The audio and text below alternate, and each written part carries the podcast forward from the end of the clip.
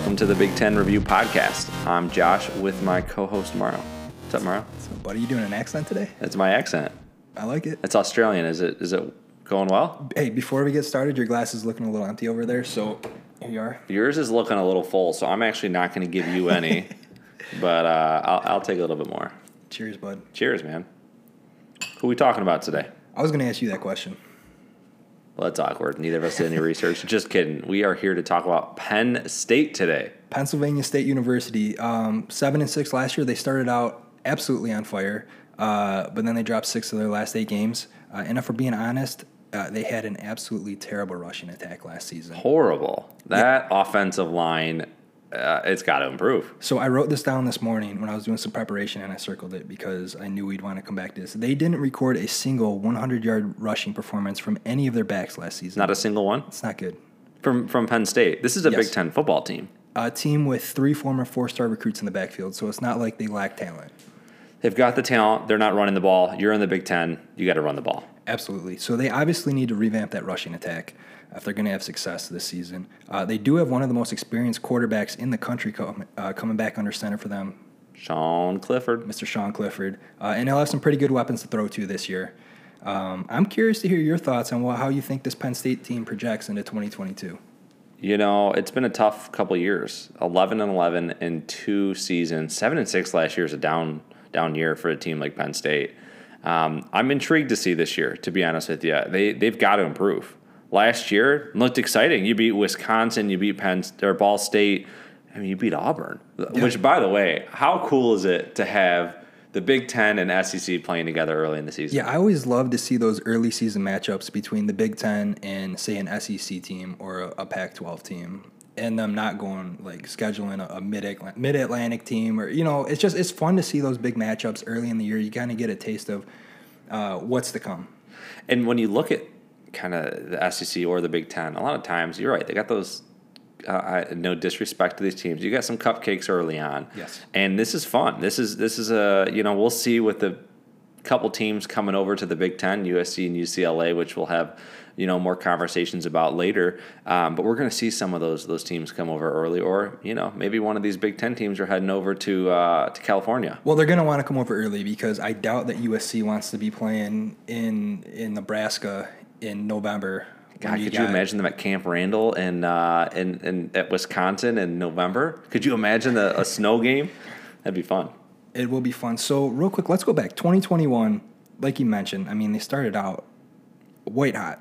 Beat Wisconsin, beat Ball State, beat Auburn, beat Villanova, beat What is white? Hold on, I gotta ask. What's white hot? I've never heard that before. Really? White hot. Google it. I I'm not gonna Google it. I'm, They were hot. They started out hot. They started What's white hot fire. though? I I you know like blue is warmer, but I don't understand what's what's white hot. We'll have to Google it. Uh, I'll, we'll Google later this later Yes. and we'll make a correction later. I, I'm just intrigued. That was something new to me.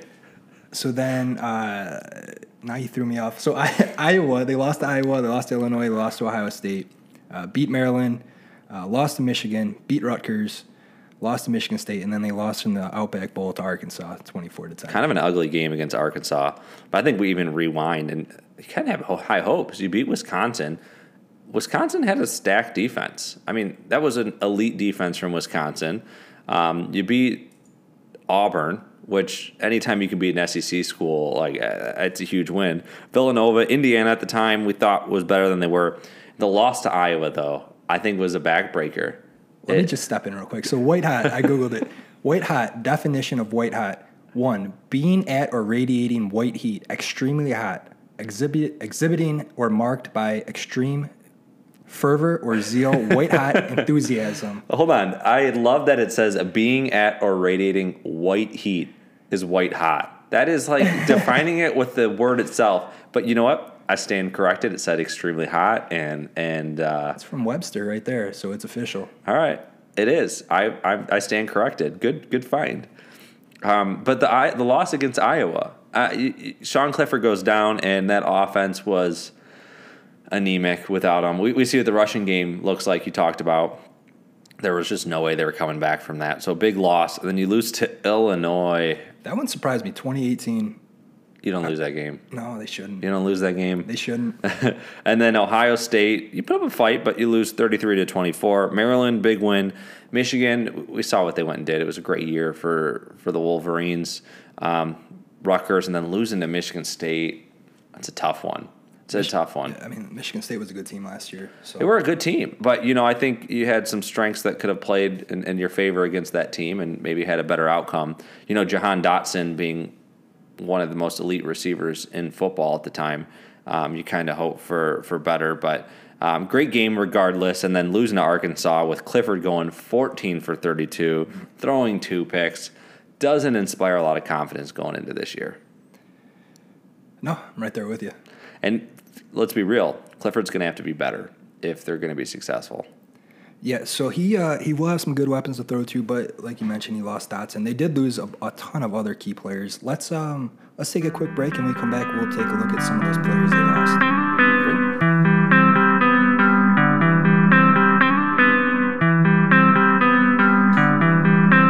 And we are back to talk about some key departures and players returning from Penn State.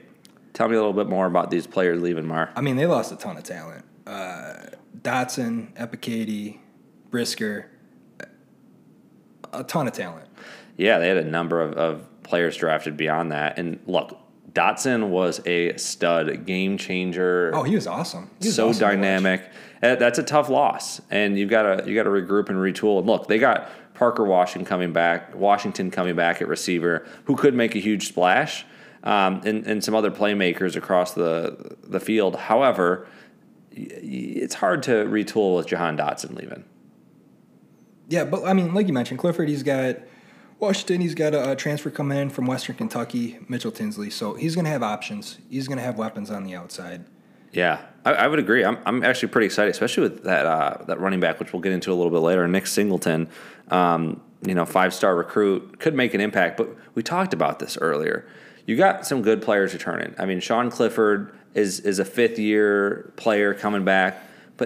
The issue, I don't, at least when I watched the film, is not necessarily Sean Clifford. He has his opportunities, but he was sacked 34 times. You have a, a, a running game that's anemic. You're going to need a lot more from that offensive line to be successful.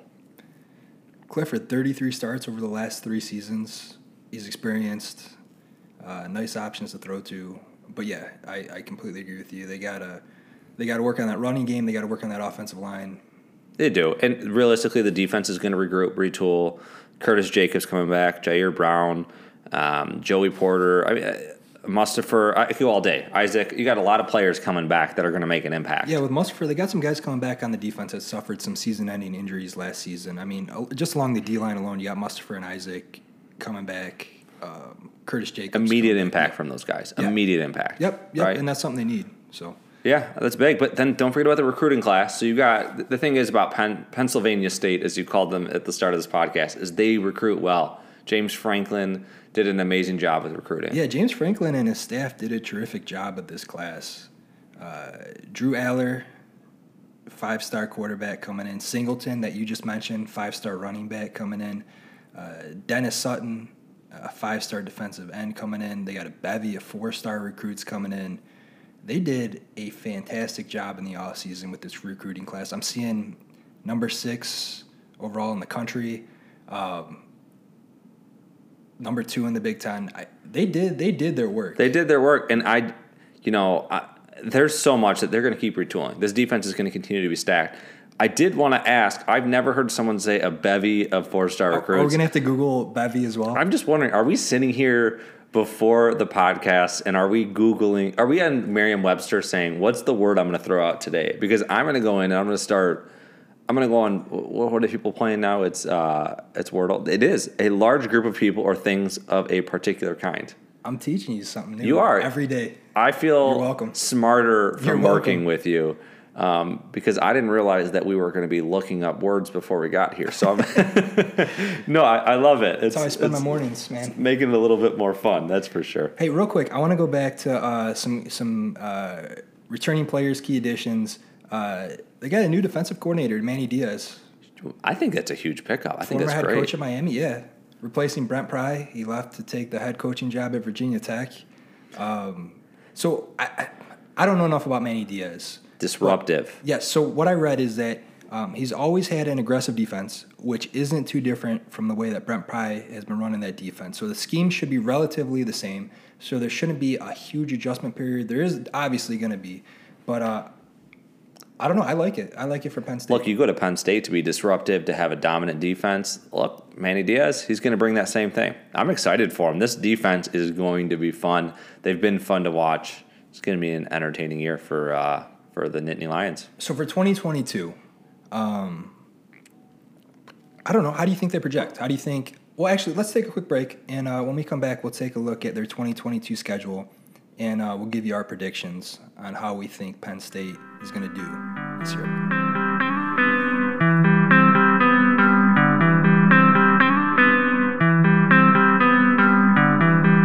We're back to talk about the Nittany Lions 2022 season. What are you thinking, Mark?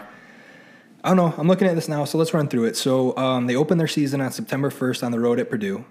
Fun game. Uh, home against Ohio University. September 17th, they're on the road against Auburn. Uh, second year in a row. Uh, home against Central Michigan, Northwestern, away versus Michigan, uh, Minnesota, Ohio State, Indiana, Maryland, Rutgers, Michigan State. There's some fun games on this schedule. You know, it's kind of favorable for them if they're a high performing team. Look, you're going to have a challenge early on going to West Lafayette to play Purdue. Right? I, like that's a fun game. Like, You- you that's, a- that's gonna be a fun game to watch. quarterback duel a little bit, Yeah. right? That'll be a good one. Uh, Ohio University, okay. Um, no disrespect, but I think Penn State should be able to to overcome that. Uh, on the road against Auburn, how fun is that going to be? Yeah, like we said earlier, I love to see these early season matchups between Big Ten and SEC. It's just fun, you know. It's good. That's going to be a blast. Yeah. I think we're going to enjoy that game. Um, Central Northwestern, I I think those are winnable games. Should be. Away at Michigan, it'll be it'll be interesting. Both those teams, I think, have a lot of question marks. It'll be a test. It'll be a test. Home at Minnesota. Minnesota's going to be improved, I think. Um, Ohio State, oof, that's a that's a good team. It's in Happy Valley, but I think every team's going to lose to Ohio State this year. And we talked about that on a podcast a few days ago, but it's a tough game. Reality is uh, Ohio State is is the Death Star right now, right? They're they're they're like that. they're they're I like that. they're on a path, and I'm sure I'm sure they're not happy with the way things have gone. But we're talking about Penn State today. Um, Indiana, I think you know could be a challenge, but they could come out. Maryland. No disrespect to Rutgers, they should be able to go to Rutgers and win. But how about ending that season home uh, with Michigan State? That could be there could be a lot on the line at the time. I would agree. I I don't know. This is like the most intri- so far. I think this is the most intriguing schedule for me because that Purdue game is going to be fun. That Michigan game is going to be fun because we don't know where Michigan's going to be at this year. Um, that Maryland game is going to be fun with those those quarterbacks dueling and that o- those offenses. And that Michigan State game is going to be fun. So that's four or five games. They've actually got a great schedule that I'm excited to watch. And the Auburn year. game, I skipped right over the Auburn game. You did. This is, I think, this is my uh, my my favorite schedule so far.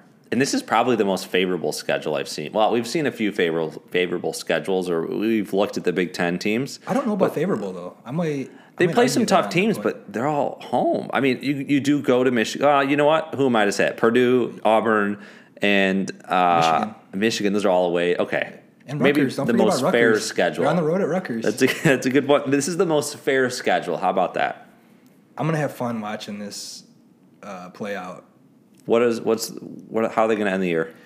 Okay, so um, I think there's some promise for Penn State this year, um, just like there is every year going into the season. Um, they obviously need to be stronger at the line of scrimmage. That's something that we discussed. Uh, they need to figure out how to consistently rush the ball. Uh, that's something that we discussed. Um, my prediction for Penn State this year, I'm gonna say eight and four. Eight and four. I have seven and five. Okay, And this. I think this team is going to be a good football team. Um, I, I really do. Um, this is, you know, there's a couple games in there that are toss ups to me. My question for you: What do they need to do to win ten plus games? They got to figure out how to run the ball. Simple as that. I mean, last year, uh, 118th in the country in total rushing yards, 117th in the country in rushing touchdowns. Uh, neither of those are very impressive. They got to figure out how to run the ball. They got to figure out how to dominate at the line of scrimmage. This is the Big Ten. That's the way football is played in the Big Ten. So That's- while, while I don't disagree with you, you're right. There's one other thing I think you missed. Okay. Sean Clifford needs to take a step forward. This guy, it, it almost seems that Sean Clifford has hit his ceiling. He's got to prove the doubters wrong. And that's how you are a 10 win team. But I, I love what you said. I think running the ball. You're in the Big Ten. In November, unless you're from the Ohio State University, you are not airing it out. You are pounding the rock, and that's what they need to do. But Sean Clifford, early in the year, when you're going to Auburn, you, you got to be able to, to obviously, you know, dominate the line of scrimmage, but you got to be able to pass the ball, and you've got to be able to move the ball with consistency. So I'm excited. This is actually is a very intriguing team this year after two rough years. I'm just glad you looked at my notes before we started. Isn't that what they're here for? I thought you were here to Community to notes. All right, let's wrap things up. Uh, right. Thank you, everyone, for the support. We appreciate it. Um, if you enjoy the podcast, please subscribe and look for us on Twitter at the BTR Show Pod. Uh, be well, everyone, and we'll see you guys next time. Thank you.